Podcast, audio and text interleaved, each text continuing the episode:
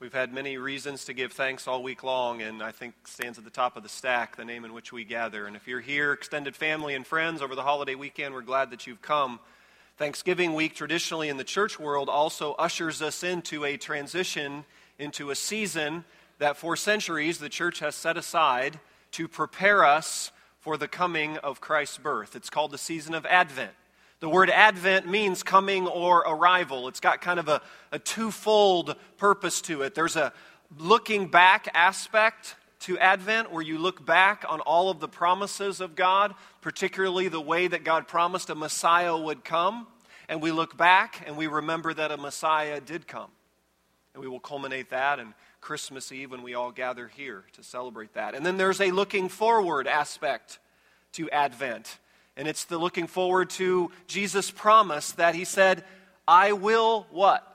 Return. I will come back. And there should be an anticipation and excitement, enthusiasm, just as it was for the first arrival of the Messiah for his return. And so there's this twofold looking back and looking ahead. And we're going to be doing that over this next month under the banner of the way. We're looking at the many ways that Jesus is the way the many ways that Jesus is the way. And today, we're starting out the series in John chapter 14. So if you haven't already done so, open up your Bibles, grab the note sheet you were handed on the way in the door, kind of follow along there.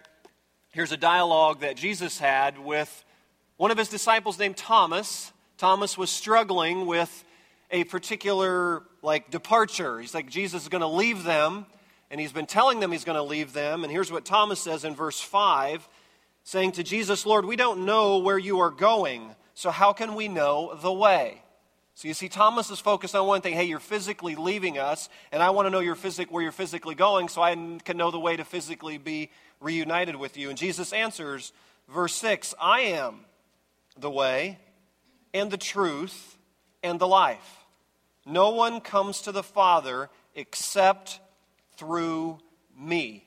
So this is one of Jesus' six I am statements in his gospel. So if you want to jot these down, there's in John 6, I'm the bread of life. In John 8, I'm the light of the world. In John 10, he says, I am the door and I am the good shepherd. And then John 11, he says, I am the resurrection and the life. John 15, he says, I am the vine. And then here in John 14, he says, I am the way, the truth, and the life. And this morning, what I'd like us to see together is the connection between Jesus' way with Jesus' truth and Jesus' life.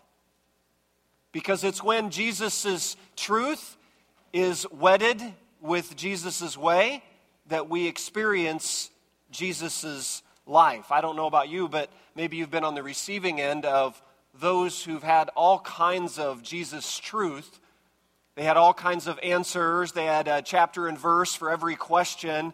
Uh, they had spiritual knowledge, they had religious information, but somewhere along the way, all that Jesus' truth got divorced and hijacked from Jesus' way, and the net result was no Jesus life. Because it's only when Jesus' truth is intersected with Jesus' way do we really experience Jesus' life. And there's a whole bunch of Jesus' truth that's being done and things being done under the banner of Jesus' truth, not done Jesus' way and the net result is no Jesus life.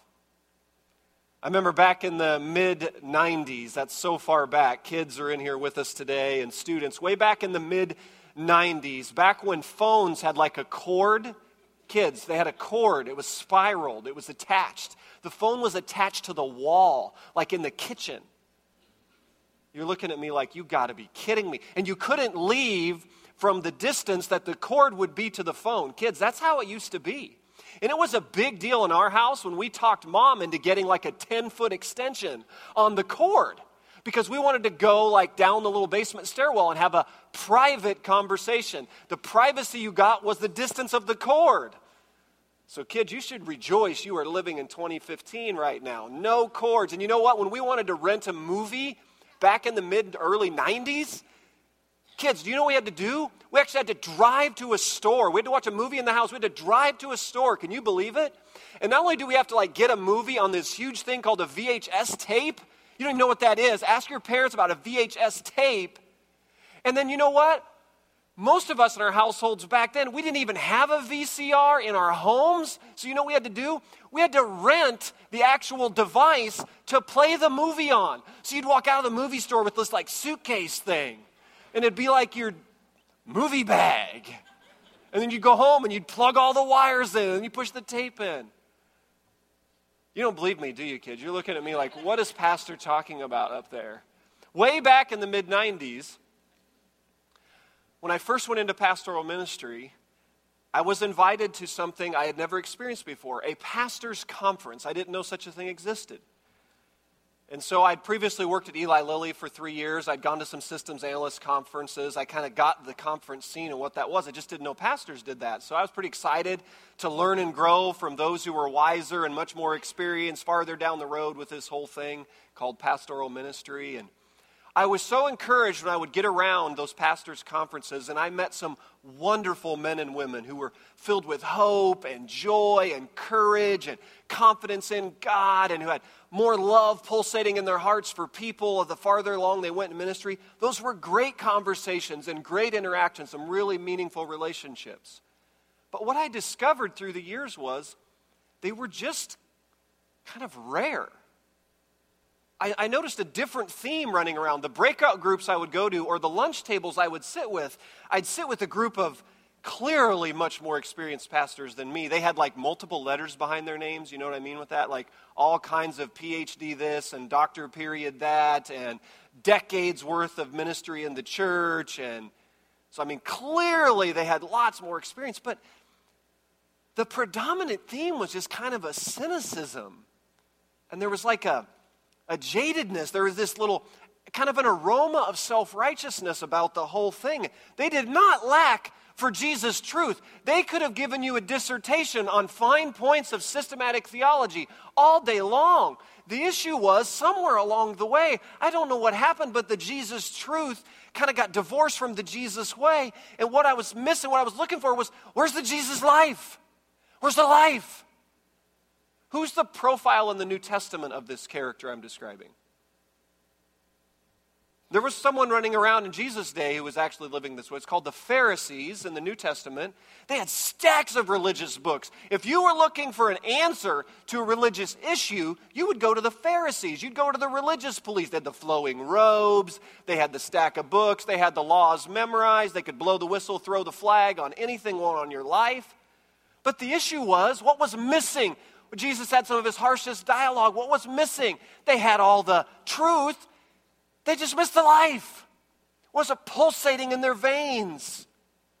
And I think this is really critical as we go through Advent season because we're going to look at a lot of amazing truths, Jesus' truth. We got to weave the Jesus truth with the Jesus way to actually harvest out the Jesus life. And if you've been on the receiving end of some Jesus truth, done someone else's way besides Jesus' way, I just want to apologize on behalf of whatever occurred in that scene. Didn't have anything to do with Jesus.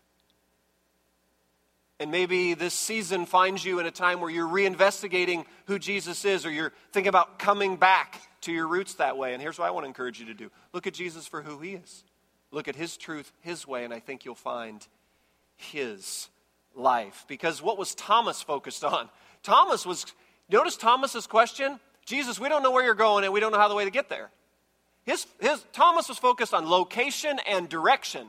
What was Jesus' response? Jesus' response turns it to relationship.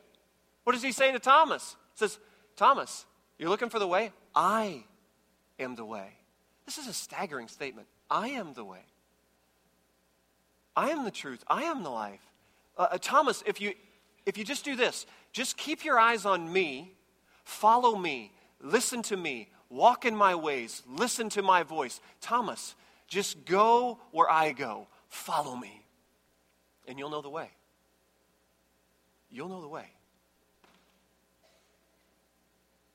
And I think about in our lives, this statement where Jesus makes now is probably one of the lightning rods in our culture today around the Christian message when he says, I am the way, the truth, and the life. What's the last part of verse 6 say? No one comes to the Father except through me. So here's Jesus saying, Hey, you want to know the way? Just let's be clear about this. I am the way. You're, you're focused on direction and location. I'm going to focus on relationship. Thomas, just follow me. Just come to me. I am the way. And Thomas, if you keep your eyes on me, I'll get you to where you need to go. That's why long ago I've come to the conclusion when I was first introduced to Jesus that if your religious system doesn't have Jesus at the center of it, you're not going to get to where you need to go. You're on the wrong road, going the wrong direction. And just as exclusive as Jesus is, make no bones about it. Jesus' claim is exclusivity. We're not going to be gray on this issue. There's no way to misunderstand what Jesus is saying here. He's saying, if you're not on my road, if you're not walking my way, you're not going to get to where you need to get to. You're not going to experience life with God now and life with God for eternity. He is the only way, He is the truth, and He is the life. There is no other route. He's not one of many ways, He is the way. And just as exclusive as Jesus is, hear this now, He's as inclusive as He is exclusive. Do you know it was Jesus who was always going after the people who were on the farthest fringes? Who was hanging out with the tax collectors and the sinners? Who was looking for the leper and the blind and the forgotten and the overlooked? It was Jesus who was going to the Samaritan woman at the well, crossing all those cultural barriers, who was going to the leper and actually touching him. It was Jesus. It was Jesus who was as inclusive, he would go after the least likely and the most overlooked. Huh. He, he, look, look at us in this room. He'd go after the most ordinary among us. He just kept coming for us. He's as inclusive as he is exclusive. So when Jesus is saying, hey, there is no other way, but know this no one is beyond his grace. He doesn't give up. He just keeps coming for us. He keeps coming for you. He keeps coming for me. And he keeps coming for those in our lives that maybe you enter into this season and you long to sit beside some in your close circle of friends and family, you know, Jesus is still coming for them. That's part of Advent is a patient waiting. Is anybody in a season of waiting and kind of groaning in your waiting? I welcome you to Advent. This is the season of the year for you to wait. You know why the church initiated a 30 day preparation? Because they thought the incarnation of Christ, the coming of the Messiah, was so important. The early church leaders got together and said, hey, human beings, we can't just rush into this thing. We can't just run into Christmas week, light some candles, sing some songs, and run off into a new year. No, it's too important. So they said, we're going to take a period of four weeks, and we're going to wait, and we're going to expect, and we're going to pray, and we're going to hope, and we're going to prepare our hearts for Christ's arrival. And that's what Advent is. And this morning from John 14, I want us to see two things in his response to Thomas. I want you to notice how Jesus is being really clear with the way. That Jesus is saying, I am the way to the Father. The Jesus way is the way to be connected to God. And it's fascinating, right? Oh, so, so basically, if you want to know what life fully alive spiritually looks like. You know, you're just supposed to look at Jesus. If you want to know what someone who's really thriving in the spiritual, look at Jesus. If you want to know how to be connected and relate to God, look at Jesus. Jesus is the way we connect to God. And the second part is do you know Jesus is the way God comes to us? It's the Jesus way, it's the same way. So Jesus is the way we come to God, and Jesus is the way God comes to us. It's two lanes on the same highway. It's the same road. It's called the Jesus way. It's the way we are connected to Him, and it's the way He has become connected to us. Do you see why it's so central for Him to say Jesus' truth combined with Jesus' way equals Jesus' life? You can't take Jesus' truth and divorce it from Jesus' way because there's two roads on the same highway bringing Jesus' life. The way up is the way down. I want you to look at Hebrews 1 3. Fascinating statement when it says, The Son is the radiance of God's glory and the exact representation of his being, sustaining all things by his powerful word. So, the exact representation there, that's where we get our English word character. I put it in your notes. It's the word character and it means like a, an imprint. It's what they would use to uh, embrand things, they would engrave things. It would be like the, the way the metal is reflective when it's engraved, the substance of it was the same. And so that's what Jesus is for the Father. So we ask the question what does it mean to be connected to God? Jesus says, I'm the way. If you want to get connected to God, this is how you come to Him. And then you say, well, how does God come to us? Jesus, same way. Same road, two lanes, same highway. The way up is the way down, the exact representation of his being. So you, you ask the question, what is God like? And Jesus says, Well, just look at me. I reveal. When you see more of who Christ is, do you know why it's so central that we're in the Gospels in our spiritual life? Why are Matthew, Mark, Luke, and John so central? Why are the readings of the Gospel central to this time of year? Because it's the way we understand who God is and what his character is about. It's primarily manifested to us in his word, ultimately in the person of Jesus. So you see Jesus relating to people who are on the fringes in love. He said, That's what the character of God's like. God loves those who are really, really hard to love. I'm really grateful for that.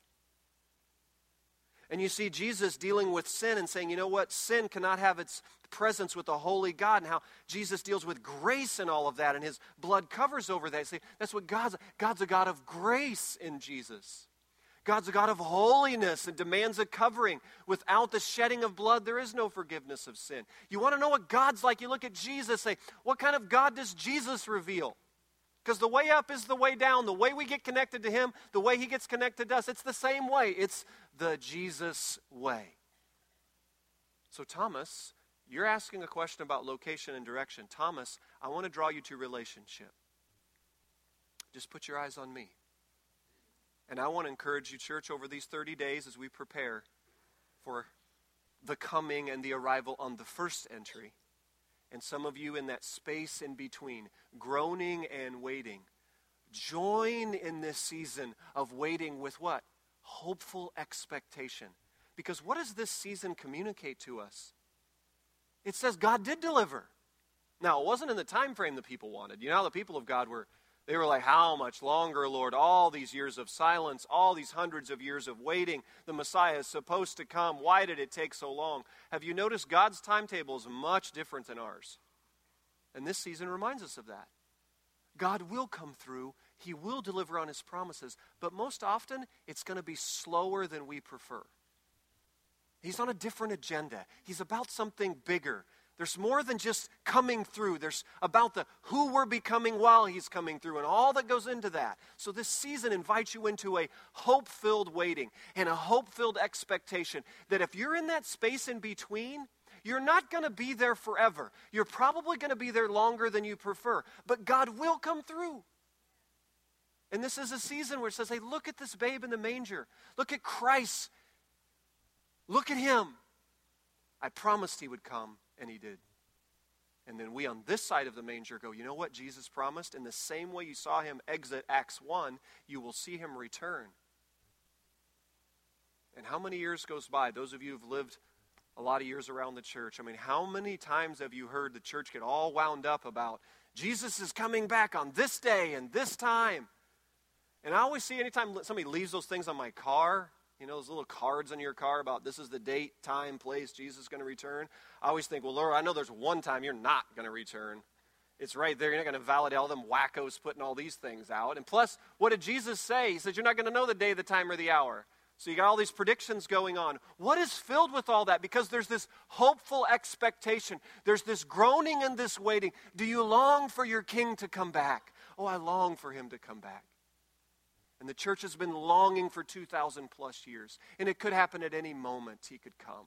But here's what we hold on to He will come. And Advent says He will come. Look back. Did He come the first time? Yeah. We stand in the space in between. Will He come again? Yes, in Jesus' name, He will come again. And remember, it's two lanes on the same highway the Jesus way. The way we're going to have any rightful relationship with the God who gave us life, Jesus. And the only way we're going to have a right understanding about who God is, Jesus. Because Jesus is the way we come to God, and Jesus is the way God came to us. And, church, that's the table in which we are going to be dismissed to in just a moment. Do you know the communion table the bread and the juice. The communication is the way. This is the way for the people of God to be in relationship with the living God. It's this table. Where would we be without his broken body? Where would we be without his shed blood? We would have no life. We might have all kinds of spiritual truth, but we'd lose the life. This table is life to you and to me. It's the way. And this table's open to anyone who's on the Jesus way. And in just a moment, we're going to have a little time of reflection together. Kind of lead you through a little exercise because 1 Corinthians 11 says we should examine our hearts before we go to this table. What should we examine? What's direct, what direction is your life going? That's what you should examine. Lord, what, what path am I on? What road am I on? Run the tape out. Where does this go? If I stay on the road that I'm on, if I stay in the direction I'm going, where does this lead? And if it's not the Jesus way, get off that road, find a new road, find Jesus road. And the communion table, this is a time to reflect on that. And maybe you've known all about the Jesus way for a lot of years. Maybe you've drifted away from, you know, today you can come back. Or today you can come for the first time. So this table's an open table. As exclusive as Jesus is, he's as inclusive as he is exclusive. The issue is, it's him. He's at the center of it. So you come and you tear off the bread and you dip it in the juice, and in that you do this in remembrance that he is the way, the truth, and the life. And maybe you need prayer while we're doing this. We want to welcome and invite you to come up here. You can kneel up here for prayer. Maybe you've come, you've got some physical ailments, you'd like someone to pray for you, physical sickness, we'll anoint you with oil and pray for you in that. Maybe it's a relational need, maybe it's emotional need. You can come and have prayer as we dismiss here in a minute for communion. Just come and kneel here at the benches on the side. We'll be glad to do that. And then for the first time, I think, we've had many requests on this issue. We have a gluten free communion option.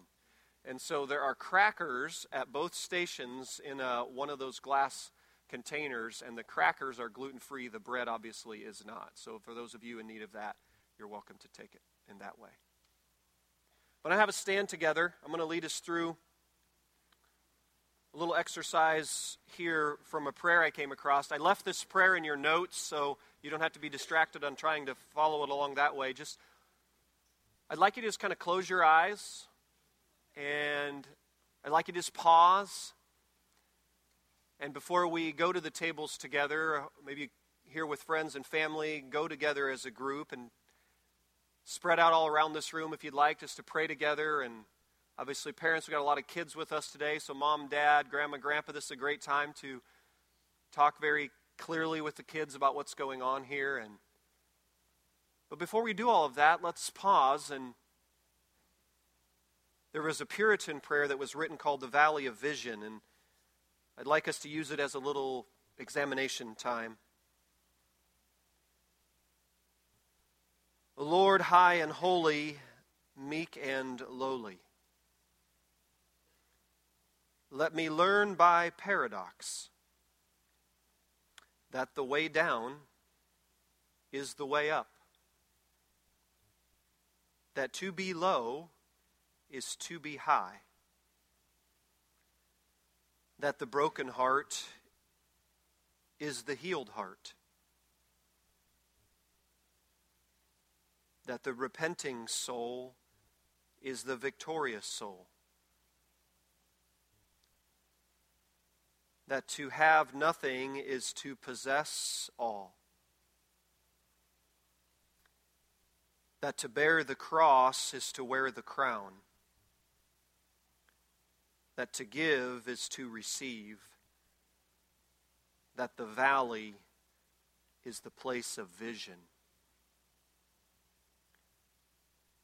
Lord, let me find thy light in my darkness, thy life in my death, thy joy in my sorrow, thy grace in my sin. Thy riches in my poverty, thy glory in my valley.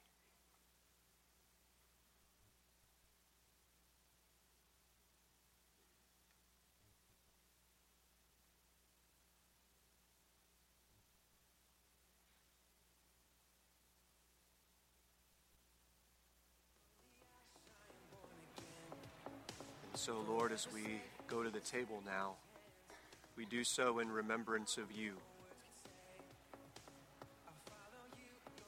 as the way, the truth, and the life.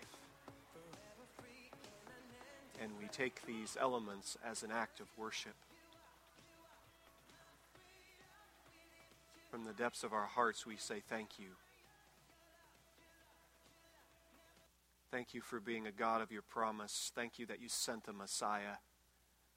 And thank you that we gather this Advent season with hope filled expectation that you are a God of your word. And you will come through personally and collectively